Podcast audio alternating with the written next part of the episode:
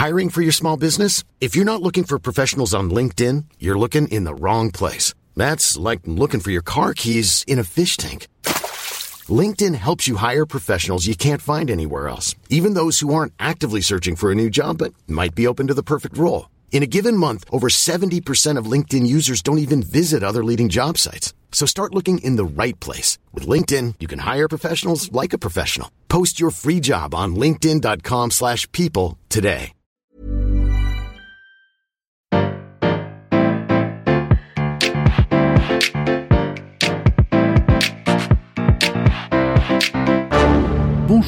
Vous avez choisi la réponse D. Mais d'abord, écoutez la question. Aujourd'hui, sur la thématique Histoire-Géographie, la question est Qui était Jeanne-Antoinette Poisson? Les fans de gossip parmi vous auront déjà répondu. Jeanne-Antoinette Poisson était Madame de Pompadour, la maîtresse de Louis XV. Mais parlons un peu de la dame avant de s'étaler sur ses activités nocturnes à Versailles. Jeanne-Antoinette Poisson, dite Renette, future marquise duchesse de Pompadour et de Ménard, naît le 29 décembre 1721 à Paris et meurt le 17 avril 1764 à Versailles. Sa famille lui arrange un mariage lorsqu'elle a 20 ans, duquel naîtront deux enfants. Le premier meurt en bas âge et la deuxième meurt alors qu'elle a 9 ans. C'est un coup très dur. Sa beauté dont on parle beaucoup et son intelligence surtout lui permettent de fréquenter l'aristocratie française. Elle finit par rencontrer le roi Louis XV au cours d'une chasse. La jeune femme semble éprise de lui. À l'âge de 24 ans, elle devient sa maîtresse officielle après avoir été faite marquise de Pompadour. Voilà que commence pour elle une belle vie douce, facile, faite de faste, d'amour et de luxure, me direz-vous. Eh ben, en fait, non. Alors oui, notre marquise vit à la cour du roi, dans un confort indécent, mais à côté de ça, elle est méprisée, moquée par les personnes qui l'entourent parce qu'elle est d'origine bourgeoise. De plus, elle ne peut satisfaire les désirs sexuels de son amant.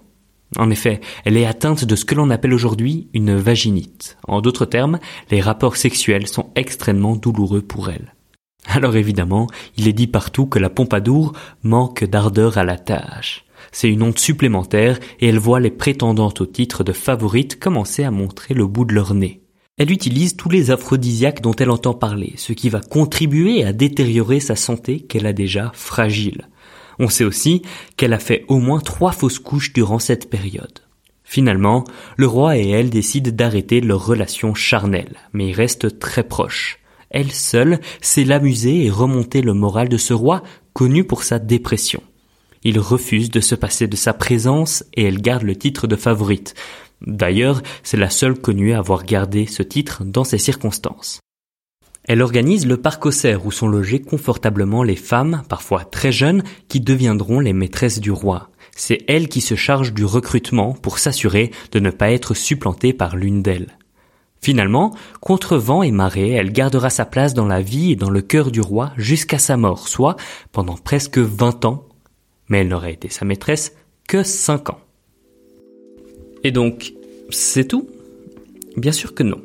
Dès l'âge de 9 ans, après avoir passé trois ans dans un couvent chez les Ursulines, elle reçoit une éducation soignée et l'enseignement des arts d'agrément tels que le dessin, la musique, la peinture, la gravure, la danse, les cours de chant, mais aussi de déclamation.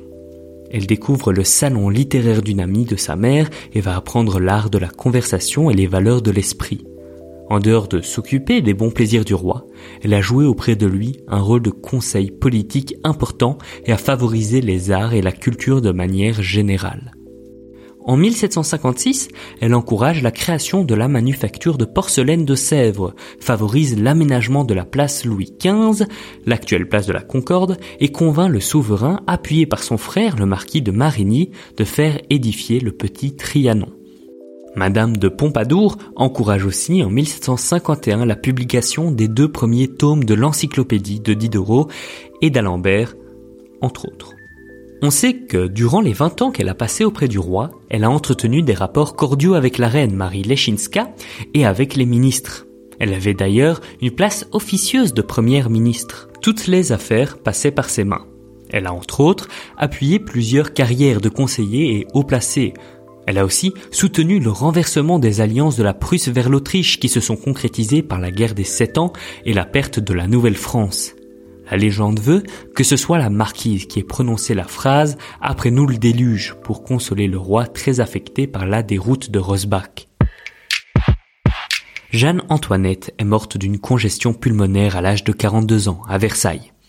D'ailleurs, c'était un ultime privilège puisqu'il était interdit à un courtisan de mourir dans les lieux où résidaient le roi et sa cour. Donc oui, Jeanne-Antoinette Poisson, marquise de Pompadour, a été la maîtresse officielle du roi Louis XV pendant un temps. Mais il y a bien d'autres choses à retenir de sa vie. Bravo, c'était la bonne réponse. Pour aller plus loin sur ce sujet, retrouvez les sources en description. La réponse D est un podcast du label Podcut. Vous pouvez nous soutenir via Patreon ou échanger directement avec les membres du label sur Discord. Toutes les informations sont à retrouver dans les détails de l'épisode. À demain pour une nouvelle question sur la thématique ciné-série.